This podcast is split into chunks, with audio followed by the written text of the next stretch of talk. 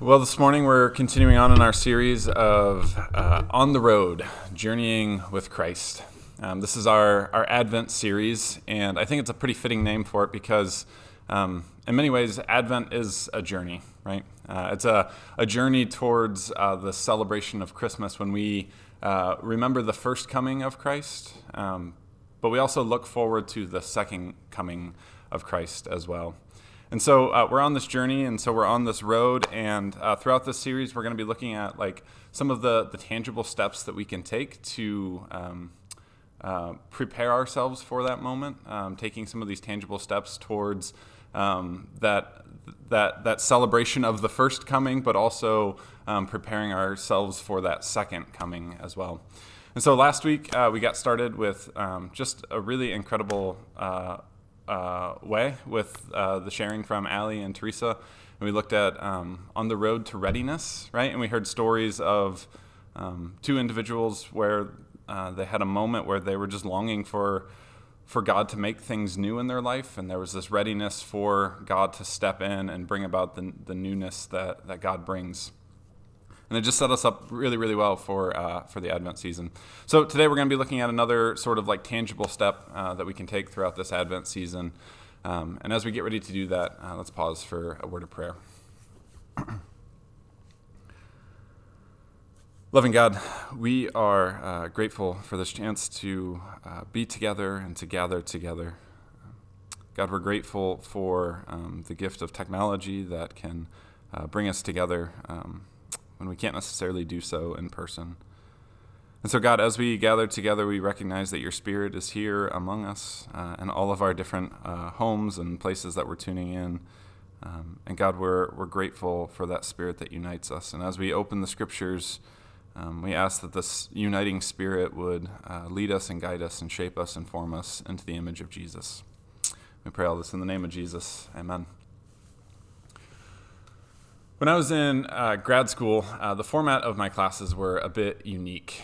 Um, so they were what uh, the school called three day intensives. So uh, leading up to uh, our, in, our, our, our, time together in person in class, we would have uh, pre work, which was basically um, like hundreds and hundreds of pages of reading to get us prepared for what we would be doing in class together.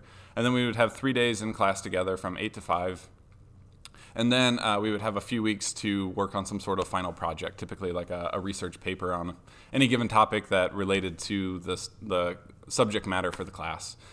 Now, the name uh, that the school gave these for three day intensives uh, uh, certainly didn't sell it short because those three days that we were in class together were really, really intense. Um, there was three days in a row uh, from eight to five, and it often felt like we were drinking a bit from a fire hydrant.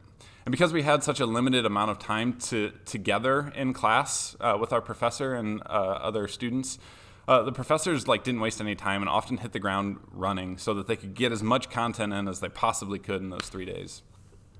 Now that was my experience for almost all of my classes except for one, and that was a class on spiritual formations. And the professor that I had for uh, spiritual formations uh, was a guy by the name of Dr. John Swanson. Uh, no relation, but we uh, did like to joke about that a good bit. And so uh, John began class uh, in a pretty typical way. Uh, he uh, pulled up the syllabus and gave an overview of the class, touched on some of like the more important details, gave a little bit of an introduction on himself. But rather than diving immediately into like quote unquote coursework, he split us up into pairs. And he told us with our partners, he wanted us to discuss the question in five years, who do you want to be? Now, if you've never been in like a graduate level class, there's an awful lot of ambitious people uh, in those classes, uh, typically like ambitious towards like their career. And so, uh, if you had been in that room that day, you would have overheard uh, the partners talking, and you would have heard things like uh, what sort of job that people hope that they would have in five years. Uh, or maybe you would hear what sort of educational level people would hope to have in five years, or um, maybe what sort of uh, accomplishments they had achieved, particularly like professionally. Now, John had been walking around the room as we were talking, and uh, about a few minutes into this discussion with one another, he stopped us and said, I just want to remind you of what the question was. He said the question was, In five years, who do you want to be? not what do you hope to be doing or have done. And he went on to say, I'm actually not that interested in like what sort of job you hope to have in five years. I'm actually not that interested in what sort of educational level you have in five years. And I'm actually not that interested in what sort of like professional accomplishments you've done in five years. But rather, I care about hearing about who you hope to be. Now, this was a really challenging question because uh, for many of us, if not most of us, like these are how we define and describe ourselves, right? um, what are these like seemingly superficial things? But this is how we have um, uh, like learned and adapted to define and describe ourselves. And John seemed to recognize that. And John didn't want to just settle for these seemingly uh, superficial ways of defining and describing ourselves, but rather he wanted to get beyond that and get to like the core of who we were uh, the, the essence of who we were, to get to us at like a spiritual, soulish sort of level. And so he phrased the question Who do you want to be? Now, again, because this was a, a spiritual formations class, a class that deals with like, uh, um, how are we being shaped and formed into the image of Jesus? And what sort of practices and behaviors can we take on or, or step away from so that we can be shaped and formed? Um, there was like this implied second question of how do you get there? So, who do you want to be and how do you get there? Now, I don't know if you've ever uh, asked yourself any either of these two questions, but I find them to be like deeply unsettling and deeply uncomfortable. because these questions like again get to like the core of who we are the essence of who we are they speak to us at like a, a spiritual soulish sort of level and i'll be honest like that feels really really vulnerable Like that's an area of my life that I would re- rather leave untouched, and I would rather settle for these sem- seemingly superficial um, ways of defining and describing ourselves. And so uh, I do what I would assume many of us do. Instead of allowing our souls to like ask these questions, which I think they're aching for if we give them just a moment of silence, I tend to fill my life with all sorts of noise and activities and distractions so that I never give my soul the space to ask these questions that they're aching for. Um, uh, I, I, tend to, to fill up my life so that these questions never have the room to breathe and work themselves up and actually begin to be asked in my life. But imagine if uh, one day all of these things were stripped away all of the seemingly superficial ways that we define and describe ourselves, our education level, uh, our jobs, our uh, professional accomplishments, all of that stripped away. And imagine if one day uh, all of the things that we, we fill our lives with, all of the noise, the activities, the distractions, all of that were stripped away. All of it stripped away. And all that remained were these two pesky questions of who do you want to be and how do you get there? And having everything else stripped away, we finally have space in our life to allow our souls to ask these questions that they've been aching for so long. Now, in some ways, uh, I think this would have been the experience of uh, the Jewish people, uh, the, the, the people of God, as they found themselves in this experience of exile. Now, the exile was like this incredibly dark and difficult and painful and disorienting experience for the people of God. Because remember, at one point in time, they were like this autonomous nation, they were a, a, nation unto themselves. But they were called to not be a, a nation like all of the other nations, but rather they were called to be different. They were called to be distinct. They were called to be holy. And rather than taking on the patterns and behaviors and perspectives of all of the other nations, they were called to take on the patterns and behaviors and patterns of God's very self. And as they took on the patterns and behaviors and perspective of God's very self, they were called then to be a light and a witness to all of the other nations, um, being an example of what it means to be like fully human. But somewhere along the way, the people of God lost sight of this vision. And they began to become more and more like all of the other nations around them. And as they began to become more and more like all of the other nations around them, there was this warning that began to get louder and louder and louder throughout this course. And this warning was that of exile. And it was as if God was saying, like, if you want to be like all of the other nations, that's totally fine. But then you're going to experience life like all of the other nations. And as you become more like the other nations, I'm going to withdraw my hand of protection upon you. And so we see like this like inverse reaction where as the people are becoming more and more like all of the other nations, they're experiencing less and less the, the hand of protection of God upon them. Until one day when the big bad world superpower of the day steps in, lays claim to them as a people, and lays claim to their land, forcibly, violently removes them. And now they find themselves in a place where everything has been stripped away. Their family, their friends, the land that they've known, um, all of these seemingly superficial ways of describing and defining themselves, and all of the ways that they once filled their lives with noise and activity and distractions, all of that has been stripped away, and they're left with these nagging questions Who do we want to be, and how do we get there? Because this experience of exile, if nothing else, was a, a, removal from their true selves. And I assume that their, their souls were aching to return to who they were called to be. But all of this, this changes one day. Uh, and God decides that it's time for the exile to be over. And one of the places that we're told of the news of the end of exile comes in Isaiah chapter 40. Now, Isaiah chapter 40, it begins what we might call like a post exilic portion of the book of Isaiah, meaning like it's speaking to the experience of the end of exile moving forward. And here's how it breaks the news of the end of exile. We're told, Comfort, oh, comfort my people, says your God. Speak tenderly to Jerusalem and cry to her that she has served her term, that her penalty is paid, that she has received from the Lord's hand double for all her sins. Now, notice how the news of the end of exile begins. Maybe more importantly, notice how the news of exile doesn't begin. It doesn't begin with, Have you had enough? Have you learned your lesson? Will you stop screwing around? no, it begins with a message of comfort. Oh, comfort my people, says your God. There's this acknowledgement, yes, that like exile was the natural consequence, the natural results of the path in which they were headed down. But it also seems to suggest that like this experience of exile broke God's heart. And that when the moment of exile was over, God longed to be with the people. And God could not wait to get down on like uh, the ground sort of level and wrap God's loving arms around the people and bring them in and speak a word of comfort over them after this some 70 years of exile of their experience. Now, following this news of the end of exile, notice what the text goes on to tell us.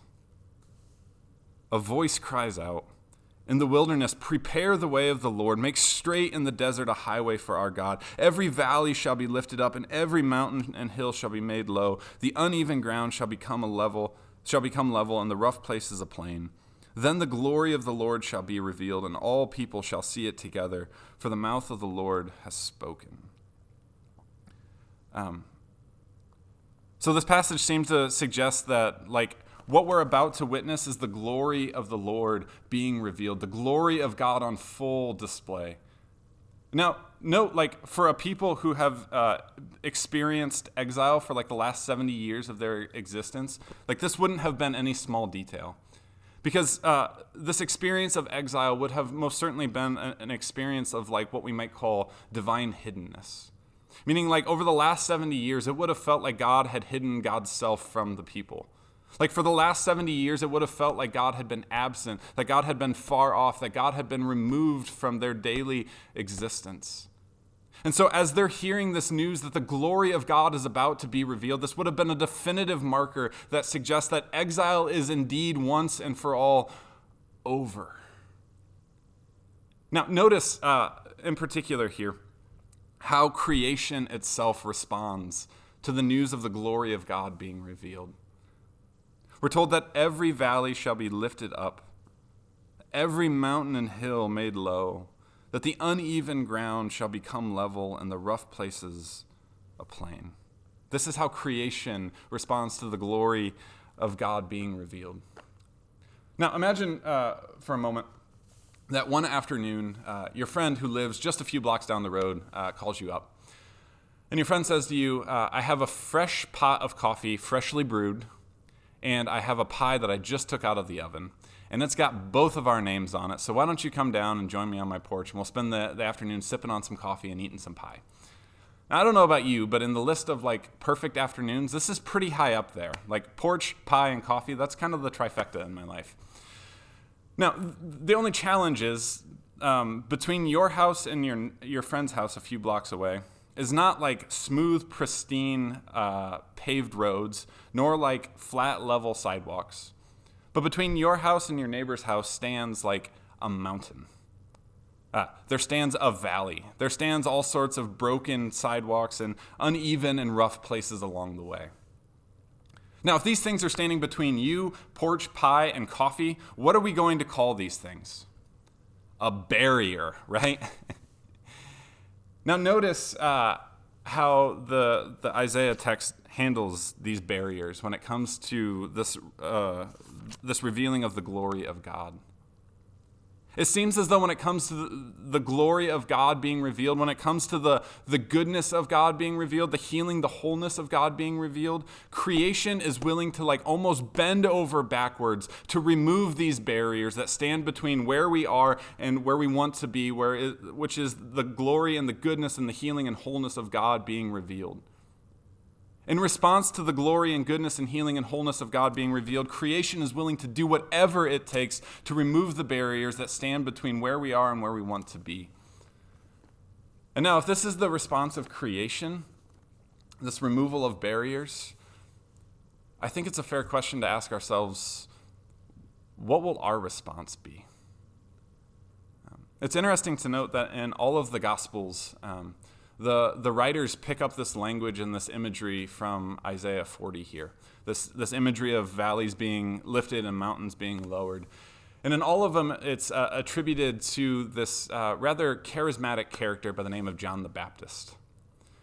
And John uh, comes onto the scene with like this deep conviction that the glory of God, the goodness of God, the healing, the wholeness of God is about to be revealed. And this glory, this goodness, this healing, this wholeness of God is about to be revealed in a particular person named Jesus.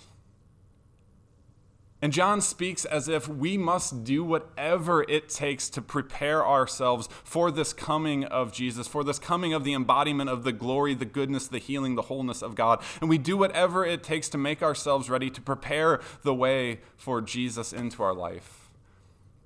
Now, all of the, the Gospels seem to refer to this message as a message of repentance. now, if you spent uh, much of your life in the church, your skin might have crawled just a little bit, right? Because that's often used as a scary word, right? and I think um, repentance in some ways has been distorted and maybe even a bit perverted uh, over time. Because oftentimes, what repentance is presented as is um, like uh, it's presented with an image of God who is like cruel and vindictive and capricious in some way. And repentance is like throwing ourselves at the feet of this cruel and vindictive and capricious God and begging for God's mercy upon our lives. But notice how Isaiah, notice how John the Baptist uh, describe repentance. It's not that. It's, it's a removal of the barriers that stand between where we are and where we want to be. It's a removal of these things so that we can be realigned with the glory, the goodness, the healing, the wholeness of God. It's a removal of these things so that we can find ourselves walking in the way of Jesus. Um, this, uh, this idea of repentance is about removing the barriers that stand between where we are and where we want to be. Which brings us back to these uh, two questions that we began with of who do we want to be and how do we get there? Now that we've dropped the big R word of repentance, I think we can uh, describe these questions as uh, questions of repentance.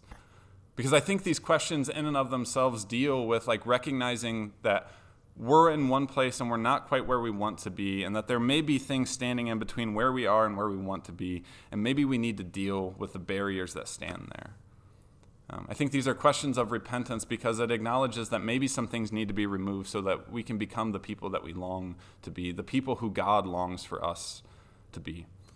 Now, if these are questions of repentance, I think that uh, our answers may often involve repentance, removing things that are in our lives. So we ask these questions of who do you want to be and how do you get there? I think there's uh, like two aspects to this question that we can we can look at. Uh, the first one being like a personal aspect to it, like who do I as an individual want to be? Who do you as an individual want to be, and how do how do I and how do you get there?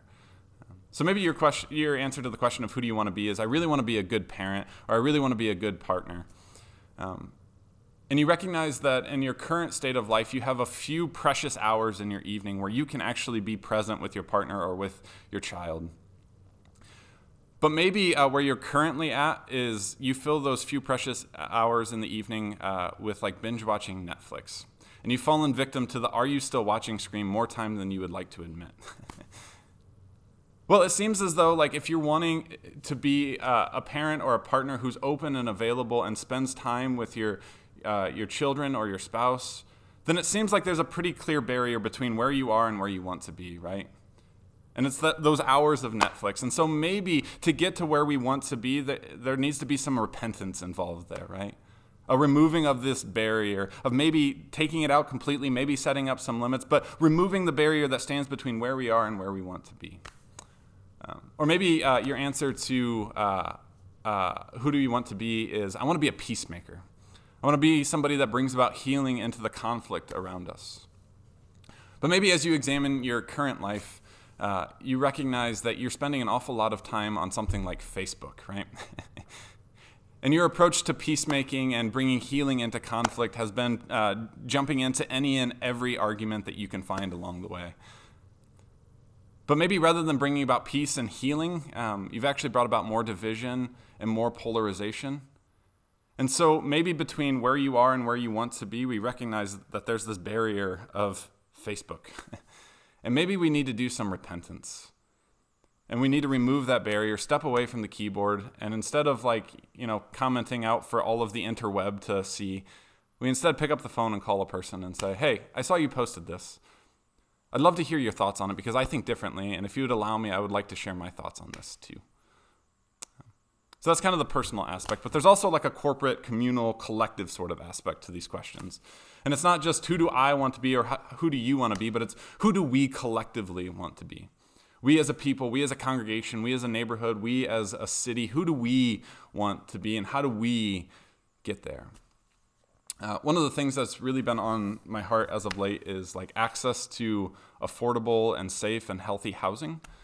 Um, and there's a, a, book that I read this past year called Evicted um, by a sociologist named Matthew Desmond. And uh, he, he shares all of these stories of people who live in like less than affordable or healthy or safe housing.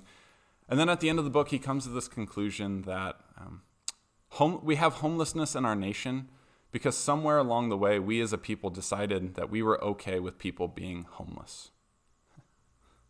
Think about that. He said, We have homelessness in our nation because somewhere along the way, we as a people decided we were okay with people being homeless.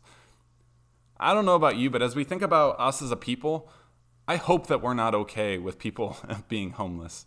And I would hope that uh, as we think about where we are and where we want to be, that we would acknowledge this barrier of this like passivity towards homelessness, and we would repent of that and remove that barrier so that we can actually begin to work towards safe and affordable access to housing for all people.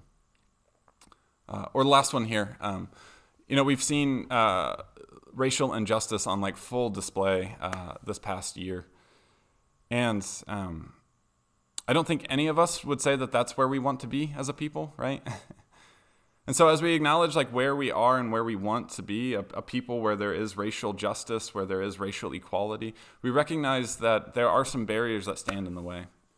Some of those are personal barriers, right? Like some of us are just haven't educated ourselves enough.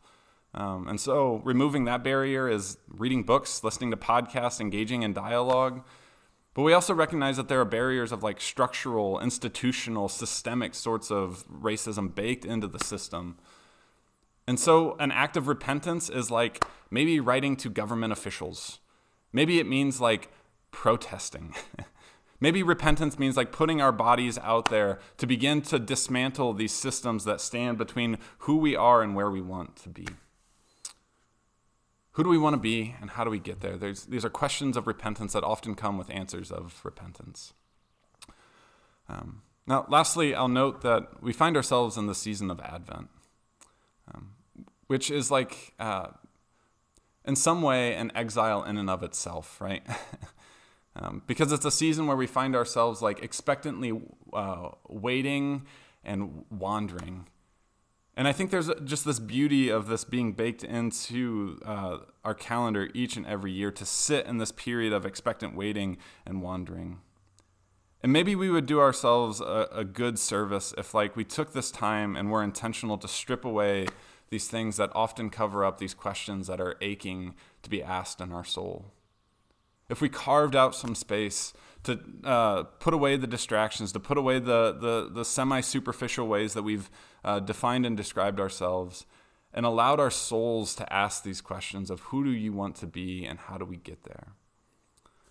My prayer for us is that we would um, engage in this work, that we would open ourselves up to the vulnerability that comes with this work. And as we uh, open ourselves up to these questions of who do we want to be and how do we get there, that we would be willing to take on these steps of repentance and removing the barriers that stand between where we are and where we want to be. And in doing so, we might be people who experience and begin to reflect the glory and the goodness and the healing and wholeness of God that we see on full display in the life of Jesus. Let's pray.